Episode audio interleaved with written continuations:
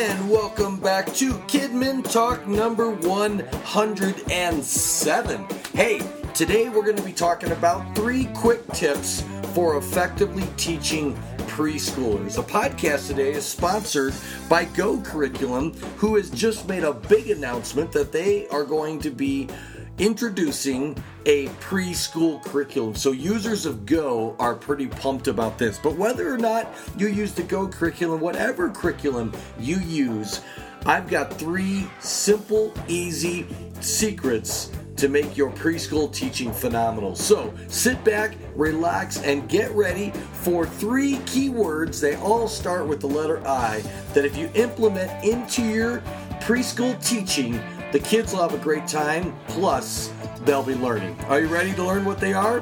All right, let's talk preschool Kidmin.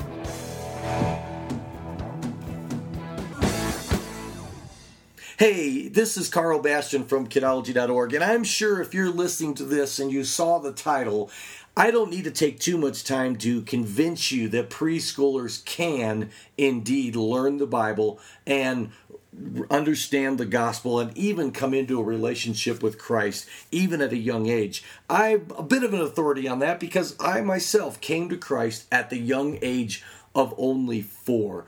I was being watched by uh, a lady in our church named Candy. I've always been a big fan of Candy.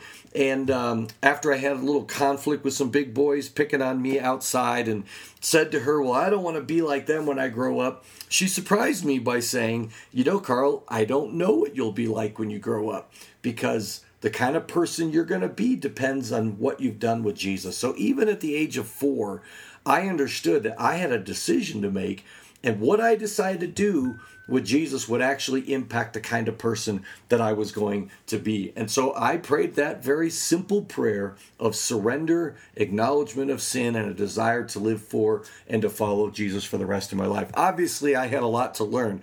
And that's where Christian education comes in and discipleship comes in. But I've been living for Jesus ever since. And so I passionately believe in the importance of teaching young children the Word of God. You know, the Apostle Paul said to Timothy, Since your infancy, you have known the Word of God. So Timothy obviously grew up in a family where even when he was young, he was learning about the Lord, studying the Scriptures, and being set on the right path. We all know Proverbs says, Train up a child in the way they should go. When they're old, they will not depart from it. All right. So we need to invest in this age. So I've got three letter I's for you that you can um, take to heart and realize uh, how important preschool ministry is. And the first is simply that preschool ministry needs to be intentional. Now, I don't have to say that preschool is not childcare because we don't like the word childcare in children's ministry, right?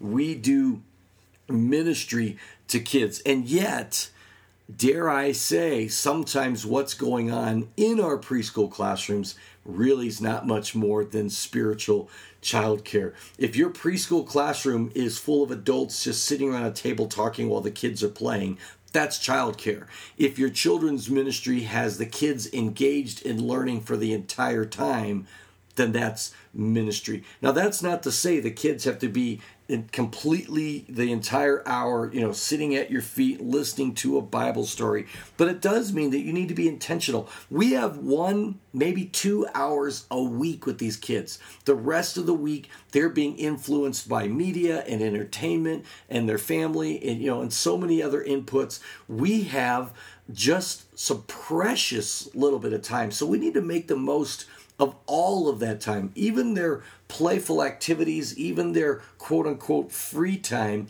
can be intentional and it can be a part of the lesson. It is so important that we make every minute count from the moment the kids come into the room until they leave. And that's why it's so important to use a preschool curriculum because a curriculum gives you a plan. All right. If you just throw yourself into a room full of kids, um, as, as my mom used to say, if you don't have a plan for the kids, they'll have a plan for you. So a curriculum gives you that plan. The Go curriculum that they're releasing, if you're not familiar with Go, you can go to kidology.org slash go. I've got a video there where I talk about why I love the Go curriculum so much and the different aspects of it. Well, they're now creating something for preschoolers. And it has small group activities it has large group activities has this cool little character called topher the gopher um, that uh, the kids are going to enjoy very much but you want to have a plan and you want to execute that plan. One thing I love about little kids is they can't even read, right?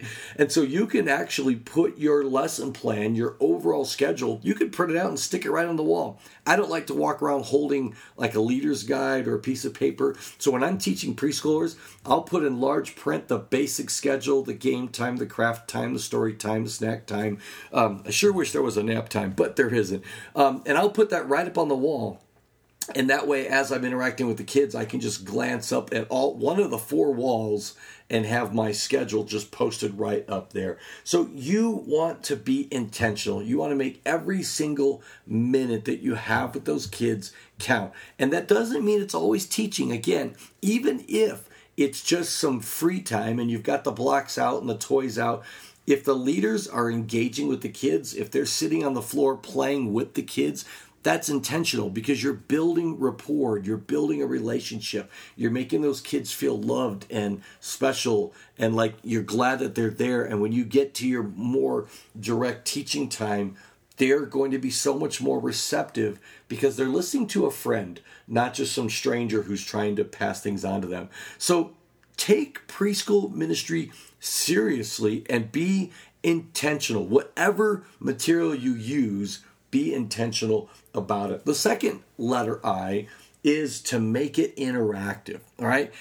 Preschool kids are wired to move, they're wired to do. All right. Trying to get them to sit down and listen to a story, you might be able to get away with that probably about a minute for every year they've been alive. So, you know, a five year old tops five minutes, a two year old maybe two minutes, and that might even be stretching it and being a little bit uh, optimistic.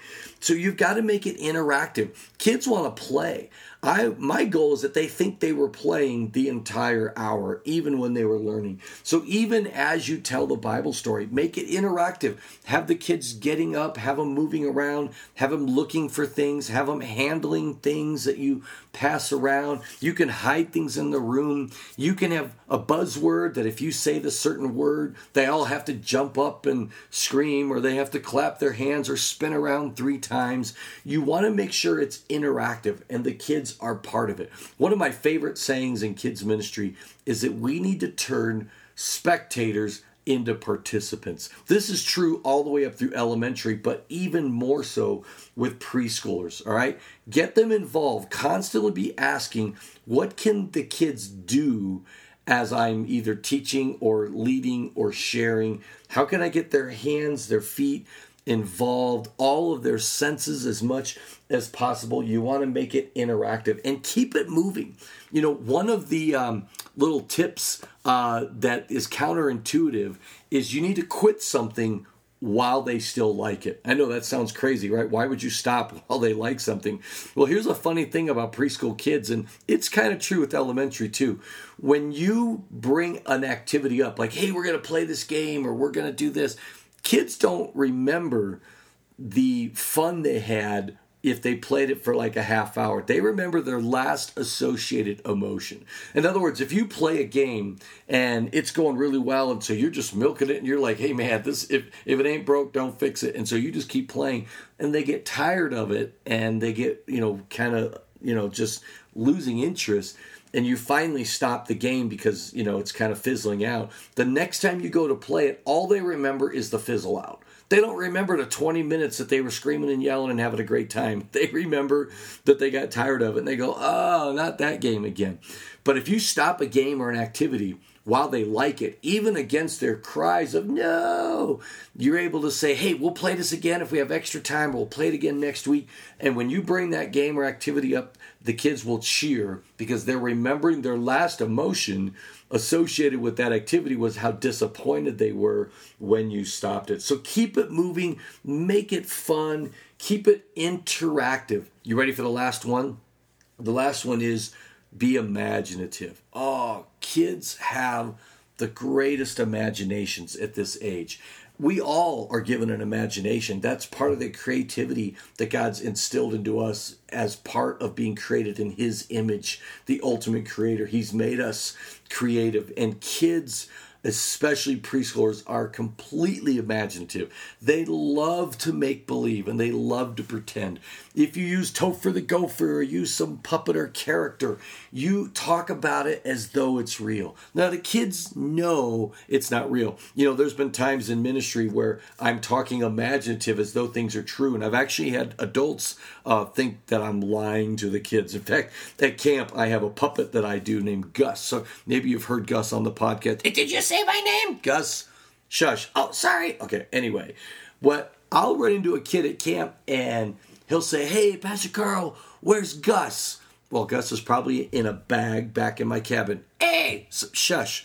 But if I say instead, Gus is canoeing right now, the kids instantly get this image of Gus out in a canoe, and we enjoy that imaginative conversation. In fact, later at chapel that night, when I get Gus out and say, How was your day? And he says, I was out canoeing. Uh, thank you, Gus.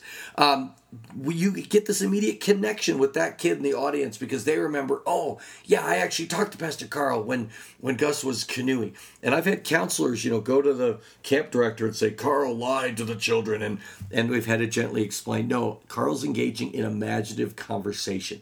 Kids love to imagine. If you pressed them, they would know Gus is probably in a bag. They know he's a puppet, but they love imagining, and they love adults who know how to imagine as well and how to talk creatively. So let kids act things out, do dramas, have them. Um, they can they can finger paint with invisible ink and they'll see the picture and they'll enjoy the picture and they'll be showing the picture to their parents that they drew and their parents are like oh, okay it's a white piece of paper. No it's an imaginative drawing. So use the kids imaginations. Get them playing get them imagining get them making things up. Um, talk about fake things like you know not fake uh, make believe as though it's real and the kids will love you and they will connect with you. Hey preschoolers you have such a great opportunity to start them in the right direction of knowing and loving God. As you know, um, when a fraction uh, starts out, not a fraction, an angle, you know, the more you shape it early on, the further out it gets further and further apart, right? We have the incredible potential to start kids out when they're young on a trajectory of knowing and loving God. So be intentional about what you do with your preschoolers. If you're not using a curriculum, I hope you'll go to gocurriculum.com and check out the new material that they are just now releasing. It's going to be fantastic. I'm starting it at my own church August 1st, and I can't wait because I just love the quality. I love the humor. I love the imaginative be intentional. In fact, if you go to kidology.org slash go, you can even get a discount coupon to save some money on the curriculum because we love to equip you and support you and, and uh, support your ministry in that way. All right. Thank you for listening. I can't wait until the next time we get to chat. Remember, you can shape the show. Send me your feedback uh, comment on the Facebook post. You can drop me an email at carl at kidmintalk.com. You can reach me on Twitter at kidmintalk or at kidologist. I love hearing from you and can't wait till our paths cross sometime soon.